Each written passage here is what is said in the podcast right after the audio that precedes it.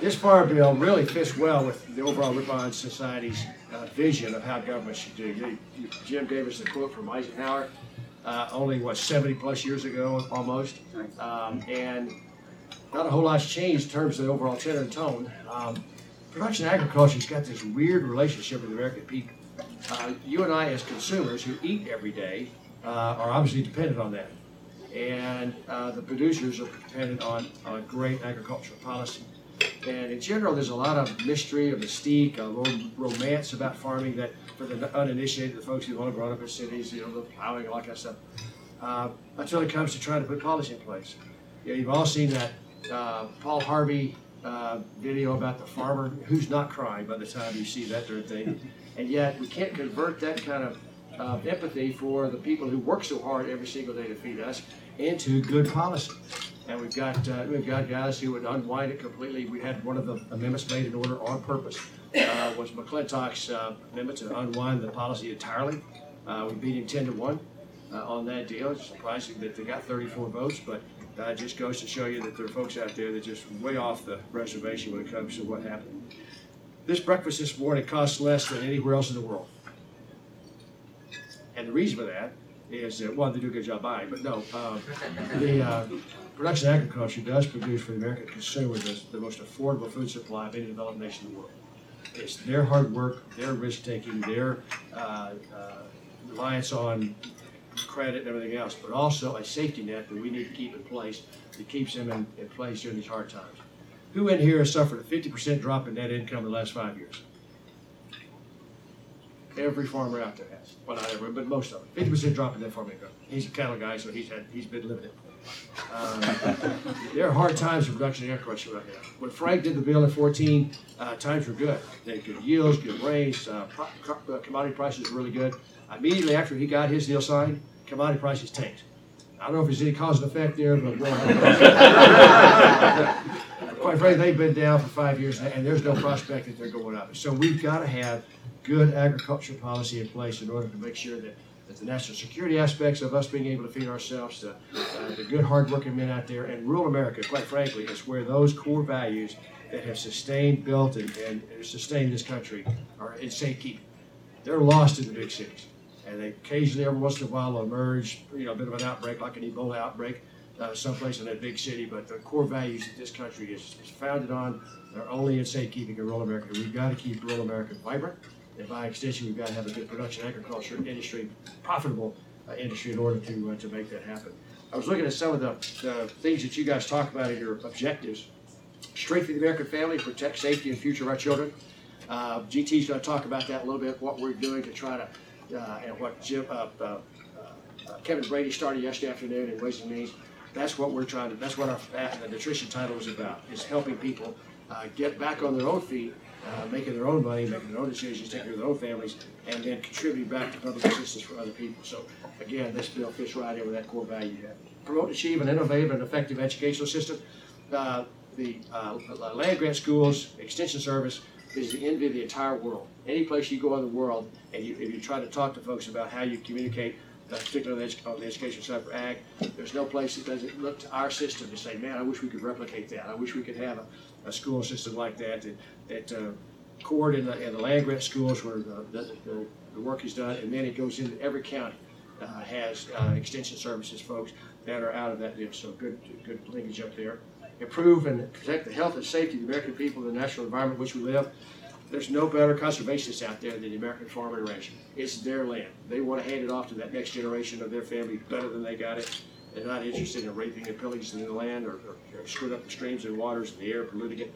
That's not what they're about. They are trying to make money and they're trying to do those other things to protect the environment in a rational kind of way. And, and sometimes our regulatory scheme uh, gets in the way of them being able to do the things that are best for, uh, hardworking men and women. But our conservation title that Frank will talk a little bit about here in a second speaks to much of that issue that, uh, that you guys are concerned about. Uh, advanced participation in and develop a sound and growing economy. Um, how many of you eat at least once a day? there you go. We're not going to have a developing economy if we're not feeding each other uh, and making that happen. And that, that's the core value, the core scheme of what's about with uh, production agriculture. And by the way, when you go to the grocery store and hit this restaurant, whatever, you get a deal.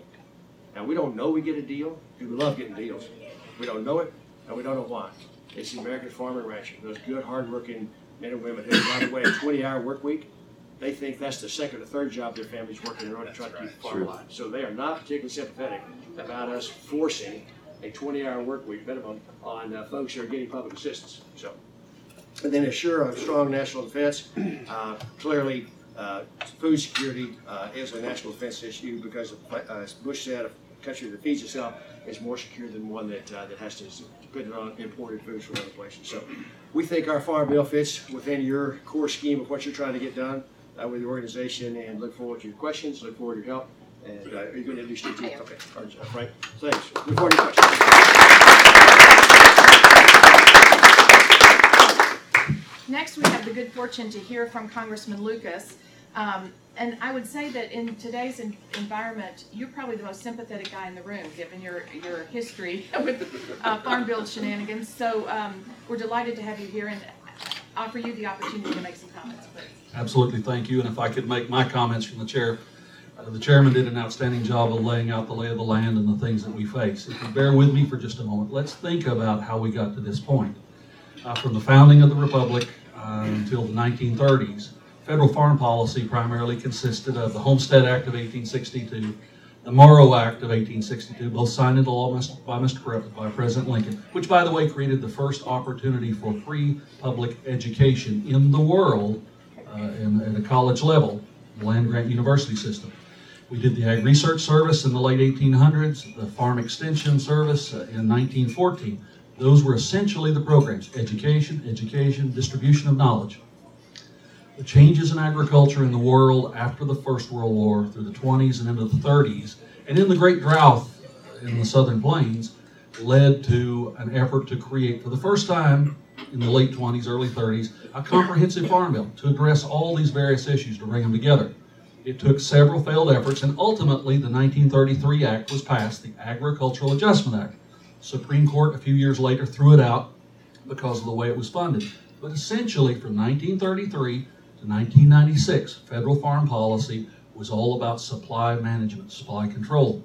The old deficiency payment system set a floor, which would barely keep you from starving, but the government from 33 to 1996 owned massive stocks of product. So if prices got too high, they opened the floodgates up and dumped the grain out, dumped the products out onto the market. So they set a lid, trapping farmers in this narrow band.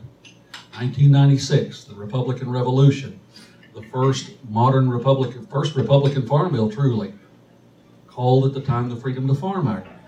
We stepped away from supply management. We stepped away from supply control. We basically said to farmers, farm what you want. And from 96 until 2014, we used something called the fixed annual payment or the market transition payment, providing a safety net so that producers could weather tough times and acknowledging that we needed to make the investment to always have a sufficient supply of food and fiber on hand, but getting away from federal management. By 2012, it became obvious that that was no longer politically sustainable. And that launched us into what took two and a half years that ultimately became the 2014 Farm Bill. Stepping away from federal supply controls, stepping away from the old fixed annual payments, and going to a concept of using insurance where a producer would decide how much coverage he or she wanted, whether for price, and then paying a premium for it in the assumption that if everything was perfect, just like I remind my wife about my life insurance policy, you're not getting anything out of that payment this year, dear. but ultimately having the backstop there, Hayden, I don't stand in crowds of Freedom Caucus people by myself. Anyway, moving in that direction. But it took us two and a half years to accomplish that. Why? Because forces outside of agriculture, outside of the Ag Committee, played huge mischief with us. The kind of mischief that Chairman Conaway is dealing with now. But ultimately, we passed a bill, we moved forward, and with prices now basically half what they were in 2014, there's stability and calm out in the countryside. The safety net has worked. But those programs begin to unravel at the end of September. If we don't write a new bill, extend a bill, if we don't take action, it begins to unravel. I would suggest to you that one of the biggest challenges, and I know in questions we'll get down into the nitty gritty, one of the biggest problems my wonderful successor has faced is slightly different than the problem I faced because the assault in 12 and 13 and 14 was going at ag policy. Chairman Conaway's kind of a drive-by shooting. He's caught up politically. He's caught up in a situation where, in my opinion, for what that's worth, because of this struggle over immigration, our moderate friends are on the verge, they say, of successfully forcing a vote using a discharge petition. On the verge of is the key phrase. My very conservative friends are infuriated by that and trying to push back. So they've reached out and grabbed the one bill that our speaker has a legacy item in that's on the floor now. Speaker is very, very focused on the work and education requirements in SNAP, which is good policy. But our Freedom Caucus friends have figured out that's the Achilles heel to go after him. So once again, we're caught up in a struggle where the committee has done good work. In normal times, it would be a bill that would blow through with, with ease. But because the Democrats realize that this is a very competitive November, and they view work and education requirements as an issue more difficult for them to handle within their base than we Republicans, they won't support it. We're being jammed over other issues that aren't relevant to us, so it's going to make for a wild, uh, a wild June. On the conservation title and forestry that I uh, have the honor and privilege of uh, chairing the subcommittee under Chairman Conaway, conservation programs. We're still going to continue the effort to aggressively protect the air, water quality, wildlife. There's some debate about how many acres of CRP land there should be uh, going on. We fold CSP uh, conservation program into EQIP. Wonderful thing about Chairman Conaway's negotiations, I had $23 billion less to spend. The chairman managed to maneuver things so that he doesn't have any new money, but he doesn't have any cuts. You're a pretty good negotiator, boss. And that makes life simpler. So you see in conservation a number of things reallocated to try and maximize the impact of the dollars that are available to us. Will we get this done? Well, as Mike noted very politely earlier, I kid him on a regular basis that on my schedule, he still has two years to go. So he's way ahead. It won't take two years. It may be just as painful. Uh, Chairman, you're going to get her done. You're going to get her done. And with that, I look forward to my fellow subcommittee chairman and your questions shortly.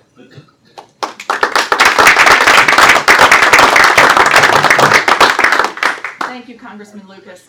Congressman Thompson, as both your colleagues have mentioned already, um, the nutrition title is one of the trickier parts of the engagement that you have uh, been working on, and certainly it's one of the important things for the Food Marketing Institute. I've had the opportunity to uh, testify a couple of times during the hearings and uh, appreciated the, the chance to share our perspectives.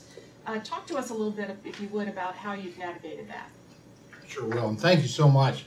Let me, sir, first of all, Frank, instead of a drive-by shooting, it was more like a mugging. It was just a handful of folks who normally aren't relevant, and they jumped right on, but we're gonna fix that. Uh, well, good morning, everyone. Morning. Uh, thank you for the invitation to be here. It really is a privilege, and honor to be here and to always, uh, just uh, really appreciate the society and what, just, uh, your perspectives, your values, your support.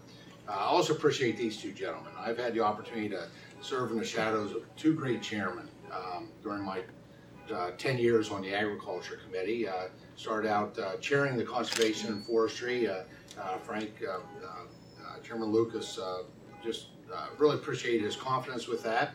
And uh, I started out my first two years. I was pleased to do that, uh, serving a chairman. It's got a place called No Trees, Texas. The chair of forestry subcommittee was pretty impressive, just the fact that he acknowledged it, and he was a big supporter. And I was really honored uh, at the beginning of the last term, um, um, a year and a half ago, when he came to me and uh, asked me to serve as vice chair of the agriculture committee, which I thought was great, and then asked me to chair the nutrition subcommittee, at which point I just took a deep breath. Uh, Because uh, unfortunately, we know that, uh, you know, the nutrition title has been a target. I'm pleased to say, I don't think we had amendments, at least none were, uh, for the separation of, uh, the nutrition title. And I think that speaks to our success of the full committee and, and the work of the subcommittee. of what we've done with, with not just putting together great policy, uh, but messaging. And if there's, if there's a, a, um, one single word that I would have to pick that, that describes the two thousand eighteen Farm Bill, and it's not limited to the nutrition title, it's conservation, it's forestry, there's many other parts, it's transformational. You know, you can always, uh, I mean, I can't outspend some of my colleagues that I serve with. Um, and that doesn't always, uh, the more money you spend doesn't mean you have effective policy, and sometimes it doesn't mean you're you're achieving outcomes at all. Uh, but to be transformational in terms of how we approach policy, that's the true art of legislating. And that's what we've accomplished with this farm bill and, uh, and the nutrition title uh, specifically that I want to uh, share a little bit with you. Uh, you know, nutrition matters and farmers feed. There's not a calorie that is delivered in terms of nutritional support for, for families and individuals who are experiencing food insecurity uh, that isn't grown by a farmer and a farm family someplace. And so um, uh, I, I tell people, I illustrate how important of, of my, this is my values, this is my, my belief on, uh, on the nutrition title. I talk about how it's, it's been about a month and a half ago, I got a call by eleven thirty at night, uh, that my cousin's house was on fire. Now unfortunately, we weren't home, like in this job, we're frequently not home. It's the one place we're not very often. Um, we were on the job here. And uh, my cousin's uh, married to one of my best friends, and they don't live too far from me. And somebody called uh, and said, uh, "Hey, uh, across from the VFW, there's a house that's on fire, and there's a ton of fire. Well, there's only two houses over there. It's either my brother and sister-in-laws or my cousin, and uh, and, her, and, her, and my best friend. And turned out it was their house. And so uh, I assure you, I uh, having been a member of that volunteer fire department for 30 years or more, uh, that as they they were just lucky to get out of the house. I mean, it was just a bizarre fire. They crawled out underneath the flames. It went up that quick. And by the way, my best friend's a former fire chief, so uh, he knew. He, unfortunately, uh, the irony there. And he's standing outside. The fire department, volunteer men and women the fire department are on scene. They're uh, as they're putting water on this, they are surrounded by friends and loved ones and uh, perfect strangers who are all there coming and they're providing them clothing, first of all, because they escaped in their pajamas, and money and love and support and just, I mean, perfect straight. It was just, it's just what happens in rural America. See, to me, that's a value of rural America that neighbors help neighbors in need. That's what the nutrition title is. nutrition title is neighbors helping neighbors in need, and we need to write policy to do that. And I think we've we've come to that policy. We uh, we've navigated this in a way. I'm very appreciative. I've been through two farm bills. They've both been good experiences. Um, and and this this farm bill has been very transparent over uh, uh, over 80 witnesses, uh, close to two dozen hearings over the course of uh, well, now we're, we're going up on the, the four years. And so it's been a great transparent process. And so the provisions that are in there are really designed to be transformational. We, the purpose of the nutrition title is not to sustain the cottage industry of the folks who provide it. It's not to sustain, it's not to you know, to main, you know, to sustain the bureaucracy behind food security. The purpose of the farm title is to provide food security, to provide a pathway to food security. And so we've done that in some pretty incredible ways. I, I think that, uh, you know, of uh, the uh, 37% uh, of the individuals who find themselves in a situation where they receive, uh, are eligible by income and by asset test uh, to provide, to receive SNAP support, Supplemental Nutritional Assistance Program. By the way, it's not food stamps. We haven't had food stamps in a very long time. It's SNAP. And, uh, but it's what used to be food stamps. and uh, these are individuals who are between the age, ages of 18 and 59. Uh, these are folks who are not disabled. These are people who do not have at home uh, individuals uh, that are uh, that are preschool children or individuals with disabilities that need someone to be in a kind of a caregiver attendant role position. So these are work capable people. And we want them to have uh, food security. So we want them to have uh, SNAP benefits. Uh, but at the same time, if you really want to provide somebody true, long-term, ultimate food security, you need to give them a pathway to opportunity. And the timing of this, I don't think, we couldn't have done this in the last Farm Bill, because we were in the middle of a tremendous unemployment at that point. And that's the beauty of two thousand eighteen right now. I mean, we were not supposed to be, you know, one of my other passions is career and technical education training. It just kind of, I don't know if you had foresight or just worked out. It's better sometimes to be lucky than good, okay?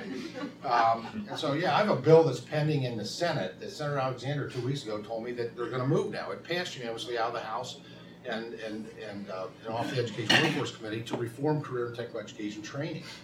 And we estimate, when that bill was debated, we said that there were gonna be six million job openings by the year twenty twenty. A month ago, we hit six and a half million jobs open.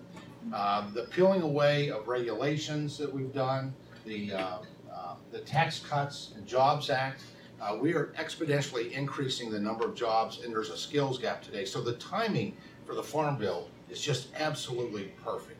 And we're gonna create a job training slot. This is not new dollars, we were able to do this within the, within the limitations that we had financially. Uh, that includes case management, uh, for individuals that fit within that category, like I said, eighteen to fifty-nine, uh, not responsible for a preschool child or, or someone with a disability. And, um, and it's very creative, we're not creating new bureaucracy either, that's the best part. I, I serve with people I work with, we, we wouldn't stand, we've got enough government to contend with. We, we know that things work more efficiently if we can trim that and we can tighten the belt on government. So we're gonna be able to do things as simple as if you're an employer and you have been struggling and looking for a qualified and trained worker, we're gonna do supportive employment.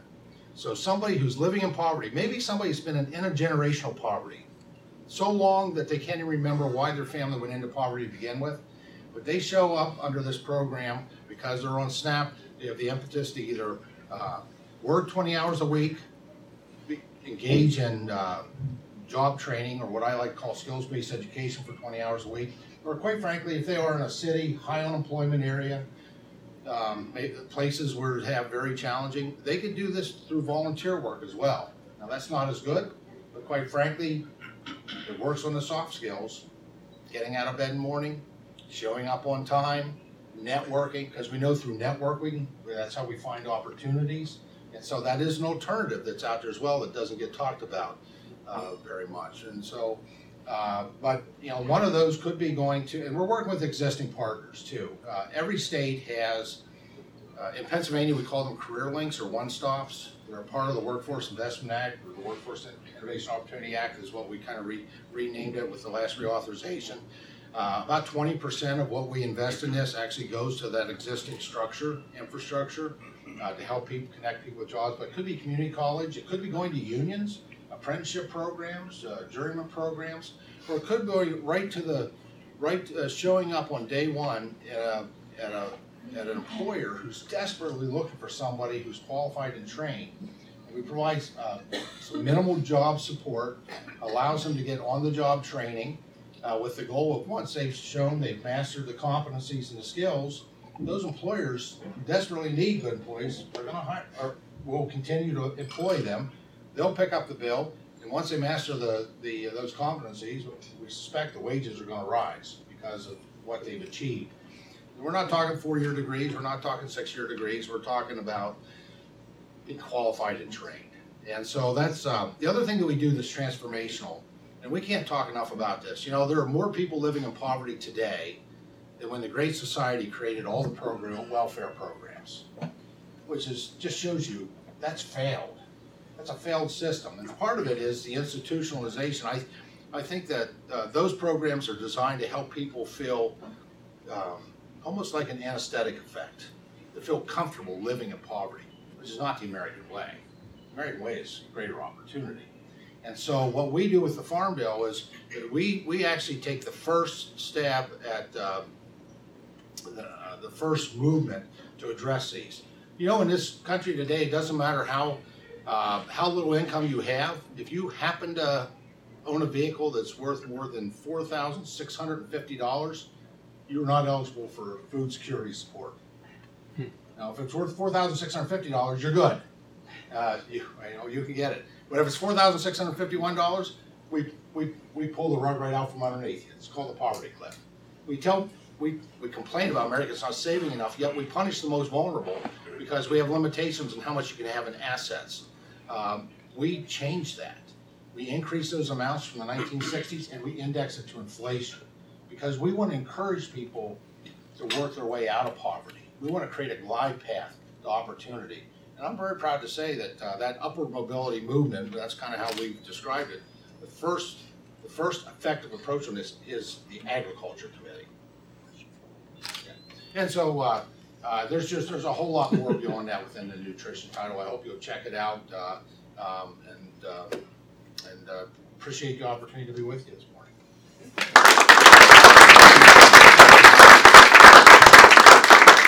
Well, thank you, gentlemen, for sharing your thoughts with us this morning. I have pages of questions here, but I think it's probably only fair to open it up to uh, all of you to see if any of you have questions. Yes. So, uh, we'd love to get your take on the immigration issue, since that is foundational to getting the Farm Bill done. Uh, I- the, the adage of, you know, when life gives you lemons, make lemonade.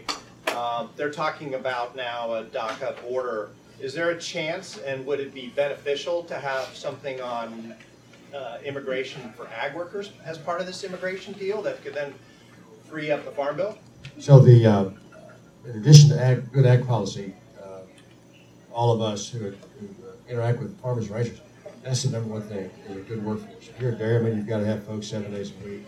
Uh, Slaughterhouses have got to have folks uh, all the time, row crop folks have coming and going, but a proper uh, ag worker program makes a lot of sense. Uh, There is some risk for the folks who hijacked the, uh, uh, the Farm Bill over immigration. If they are part of jettisoning uh, one piece of the immigration debate, the production agriculture really wants, and that's his worker program that uh, Goodlatte Scott in this deal that I've been working with and others have been working with they force that off that bill, and they'll get a double black eye for having, you know, hijacked the deal. So I'm hopeful that, that those folks see that and that they will be supportive of maintaining that. Now, the other thing about internal enforcement, E-Verify is, is, the, is one of the mandatory E-Verify, one of the best uh, tools for uh, internal enforcement, where you can't go there without an ag worker program first that transitions across that spectrum so that when E-Verify hits, these workers, uh, these production guys out there, production agriculture folks have their workforce transition into whatever that new program looks like. So, uh, for my money, this is, uh, uh, probably the one immigration bill that's gonna leave the station, that's gonna get the president's desk anytime soon, and we must have that ag worker program on there, so that, that'll be our, our comments, but, uh, production agriculture is desperate for, uh,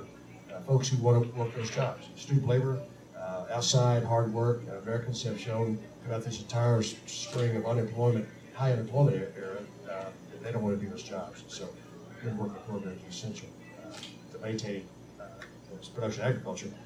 And uh, there's not a group out there of Americans collectively who pay more attention to what happens on the House floor and men women in production agriculture. Their livelihoods um, are linked, and, and expertly linked to ag policy.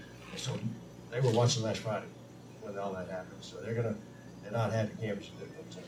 And getting that ag piece to part of the immigration thing would help soothe the, put a little salve on it for those folks who should not have voted no, And I just hope our friends who made this requirement, uh, if a vote is what was agreed to late night, to be done in June, and that fulfills requirement, I hope they remember that. Or if something passes, I hope they understand that uh, consideration is what they agreed to. Sometimes, as I think uh, leadership will tell you, if you're really pressing hard, there are a few of our friends in the House conference who are moving targets on what they meant or what they need or what they want. So let's hope that's not the case this time.